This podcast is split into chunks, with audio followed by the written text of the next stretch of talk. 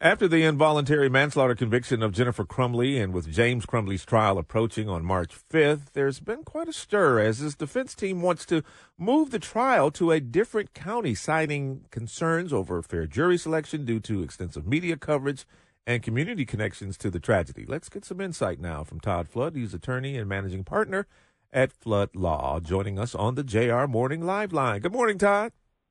Hey, Good morning. Good morning, guys. Listen, we, we kind of talked about this and, and, thought the defense may want to change uh, due to the publicity from the uh, Jennifer Crumbley trial. What's the chances that the trial is moved, and, and where could it be moved? Because this is really a, a national story. Everybody knows about this trial. I think slim and none.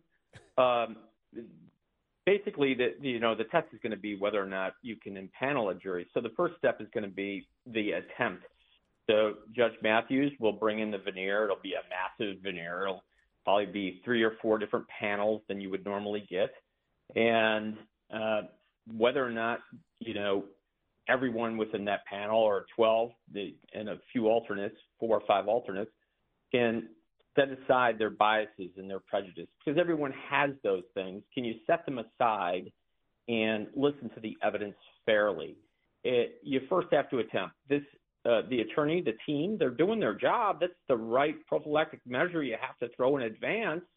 But Judge Matthews and the cases they cite in their motion really were cases, the, the main case in Michigan, which the Supreme Court reversed the Court of Appeals in saying uh, that, um, hey, listen, they they impaneled a fair jury in this case. Everyone had uh, plenty of time to voir dire to ask questions of the prospective jurors. And if someone heard something that they isolated that juror and they, they peeled back the layers of the onion of how that person thinks and to determine whether or not they could be fair and impartial.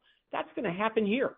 And quite candidly, uh, you know, think about it around the state of Michigan. If you lived in a small town in, uh, you know, the Thumb or up in the Upper Peninsula, and everyone heard about the case. Does that mean that all of a sudden, you know, it, it's an automatic the fact that you got to go to another county? No. So first, try to impanel, and then um, ask the questions to see uh, how a person, whether or not they have some preconceived idea, whether or not they can sit fairly, whether or not they have, uh, you know, paint on uh, as it relates to one way or the other. They they have a positive thought on how the outcome should be those are going to be eliminated for cause. And uh, those people that have that, and the the ones that can say, "Hey, listen," and you really test them, and that's difficult. It's it's hard because no one wants to be asked, uh, you know, those types of questions in front of a hundred people. But that's that's what's going to take place, and I think we'll we'll be able to sit a jury in Oakland County. Um, it's just going to take work. That's all. Uh, Todd, uh, Assistant Oakland County Prosecutor Mark Keast wrote a filing saying due to emotional impact of witness testimony it's a real possibility that one or more witnesses may not be available to testify. So what does the prosecution do? They've added students to the witness list. Yeah. You know we touched upon this before and um, it, the, the fact of the matter is this jamie is that these students have been through so much um, and they're triggered on so many different things and so many different levels at this tender age, these tender years. You know, we all have to put in perspective. They're 16, 17, and 18 years of age, um, and uh, the trauma that they went through just to continue to relive it is difficult. So they they will put potentially some of those witnesses in, but I think the roadmap to this case, as you saw it in the previous case, and the the the juror four person saying, you know, Whoops. Did we lose him? Did we just have uh, Todd drop? It sounds perhaps, like Seems perhaps we did. Um, yeah, while we re- reconnect him, um, it, it, as you were pointing out, the fact that these school officials say, well, uh, we were too traumatized in the first trial, we're not going to testify again. But by doing that, now students now are on the, the list. Kids now.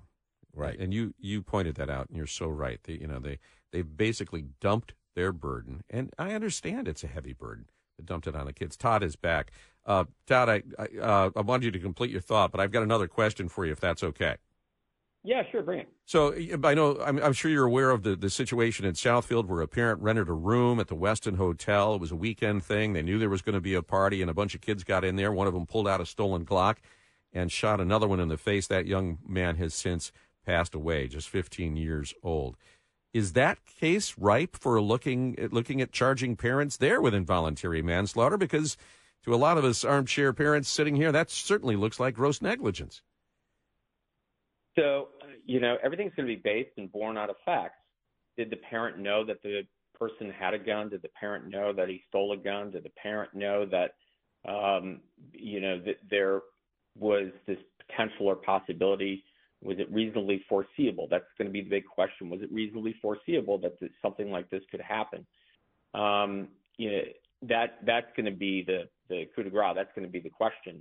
Um, this is ugly. This is insanely tragic. Uh, I, I, if you have a teenager and you know the you rent them a room and you don't have an adult in the hotel room or you don't have an adult next to them, um, you know, in a room next to them, that's obviously a recipe for disaster, especially you know with alcohol uh, being provided and you know as well as I do that um, kids are going to want to get into that mischief. I mean, that's just the, there were there were drugs in the room.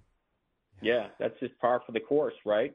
So, I, I it's going to definitely be all about facts. Just get me the facts, and that's the investigation. So, hypothetically speaking, if there are facts that show um, there was, you know, Johnny has a gun uh, or a potential for a gun, or someone gave that knowledge to a parent and there's no supervision, there can be some serious problems mm-hmm. um, for that parent uh, because he put the put people in, in harm's way. Um, that I think, though, common sense would dictate that what person would possibly, what adult would possibly do that? You know, um, it, it, it shocks the conscience, but we we grew up in a time when when I was in high school. Yeah, did did we have a hotel room for the guys? Uh, you know, at, on prom night back, you know, 40 years ago. Sure, right. But you know, at the end of the day, we didn't think about guns. No, right. we right. Think about you know putting and, cocaine and heroin and whatever it was in the in the hotel room. So I, it just blows me away that parents don't in today's day and age with all the fast moving media coming at you on these TikToks and everything else on these kids' phones that you don't have a better eye or supervision over them. Well, Todd, thank you so much for your uh, insight as always, and uh, have a great weekend. You guys too, and just at FYI, if you do the paddleball round robin, I'm taking Jamie in the bet. So. All right, all right, let's go. Coming up at eight thirty-five, right. uh, Tom Izzo.